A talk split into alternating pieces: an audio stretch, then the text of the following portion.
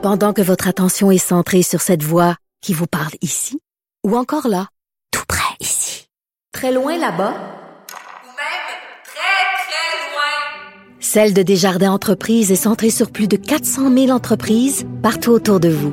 Depuis plus de 120 ans, nos équipes dédiées accompagnent les entrepreneurs d'ici à chaque étape pour qu'ils puissent rester centrés sur ce qui compte, la croissance de leur entreprise.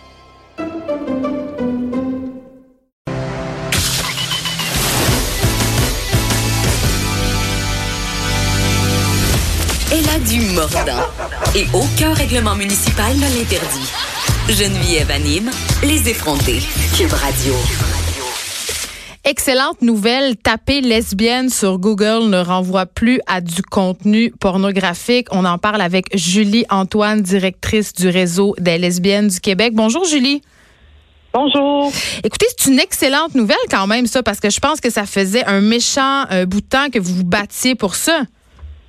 Oui, en effet, ça fait vraiment longtemps, mais là où il y a eu un pic en fait de revendication, ça a été lorsque euh, pour fêter le 50e anniversaire euh, de Stonewall, Google a retiré la bannière qu'il avait fait pour la communauté LGBT juste au L parce qu'il trouvait que c'était un peu paradoxal de mettre une bannière pour les revendiquer les droits LGBT lorsqu'on tombe seulement sur des sites pornographiques.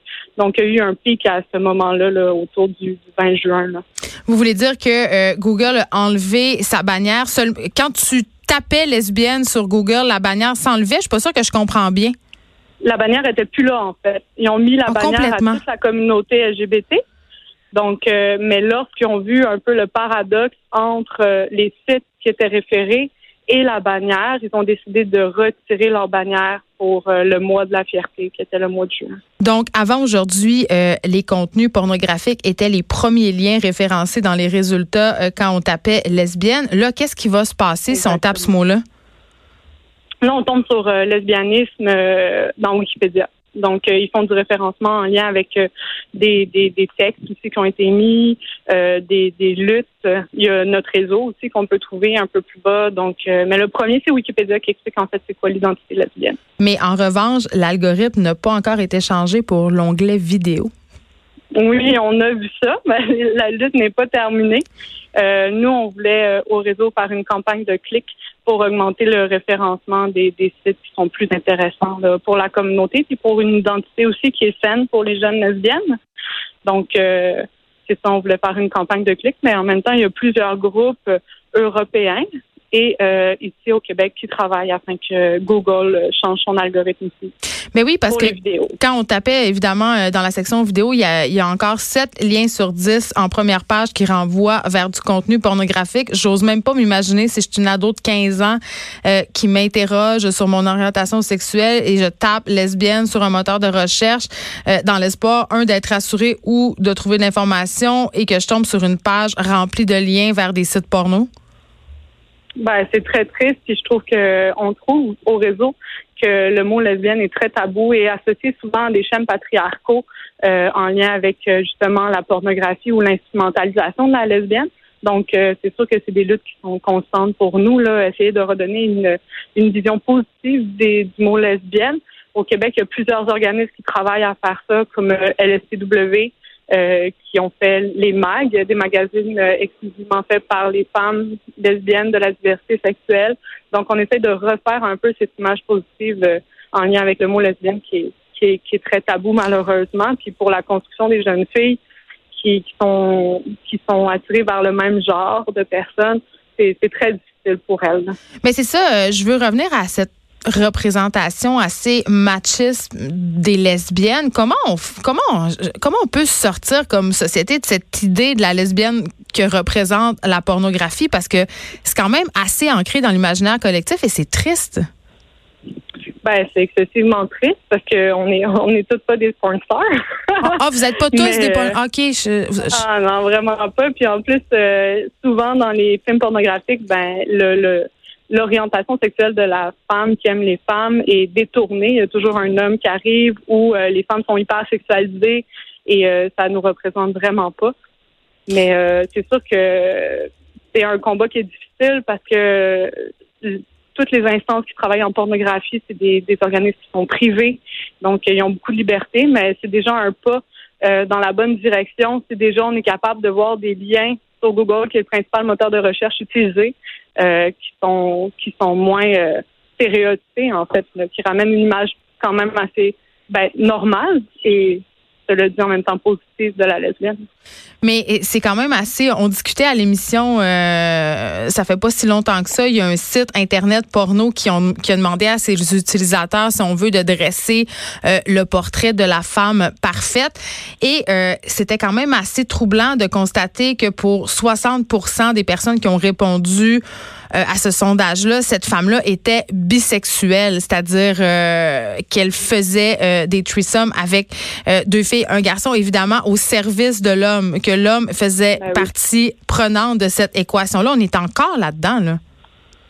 Ben oui, on est encore là-dedans. Puis c'est pour ça aussi qu'au réseau des lesbiennes du Québec, on travaille à ce que les cours en éducation à la sexualité soient faits au Québec de manière adéquate par des spécialistes pour justement travailler à démystifier tout ce qui est en lien avec les orientations sexuelles.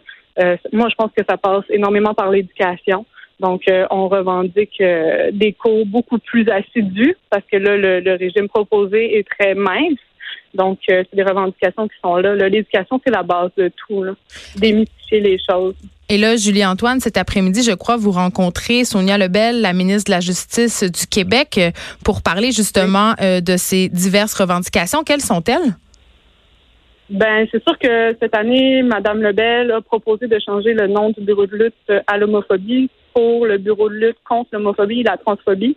Nous, on travaille à ce que le terme lesbophobie soit à l'intérieur de, cette politique parce que euh, sans le nommer, on invisibilise toutes les différences et toutes les, problématiques liées au genre. Donc, euh, c'est un enjeu euh, qui est vraiment central. Donc, tout ce qui est en lien avec le sexisme dans la communauté LGBT. Donc, euh, pour nous, les enjeux qui sont liés avec la lesbophobie, c'est vraiment euh, un des enjeux les plus importants à amener parce que ce qui n'est pas dit, ce qui n'est pas visible n'existe pas ou justement est euh, déconnecté de la réalité. Donc, c'est un enjeu pour lequel on travaille. L'éducation à la sexualité aussi, comme je vous l'ai mentionné. Donc, d'avoir des ressources financières pour les écoles primaires et secondaires, d'avoir des spécialistes qui travaillent à démystifier tous les enjeux LGBT et là, dans les écoles. Oui, et là, Facebook censure le mot lesbienne quand on crée de nouvelles pages. Il y a donc d'autres combats à mener contre les géants du web? Absolument. Il y aura toujours des combats à mener, je pense, pour les géants du web euh, qui ont beaucoup de, versatilité à travers leurs actions, qui ont peu de lois qui les contraignent. Donc, euh, c'est sûr que c'est assez compliqué de travailler avec ces géants-là. Euh, mais comme on le voit avec la France, déjà, ils vont commencer à taxer les géants c'est déjà des bons pas vers, euh, justement euh, des, un mieux-être pour nous et pour certaines informations qui se baladent sur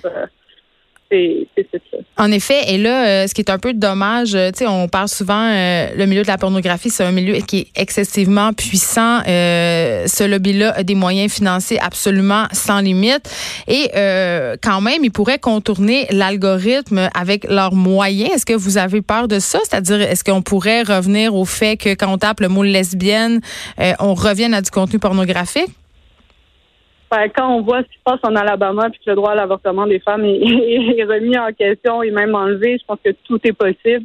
Donc oui, ça se peut euh, que qui contourne cet algorithme et qu'on retrouve dans encore des sites pornographiques. Mais en même temps, il y a des organismes en défense collective des droits qui travaillent à ce que ces réalités-là soient entendues et euh, à mettre les, les, pièces à la bonne place pour que les actions politiques soient faites. Hmm. Merci beaucoup.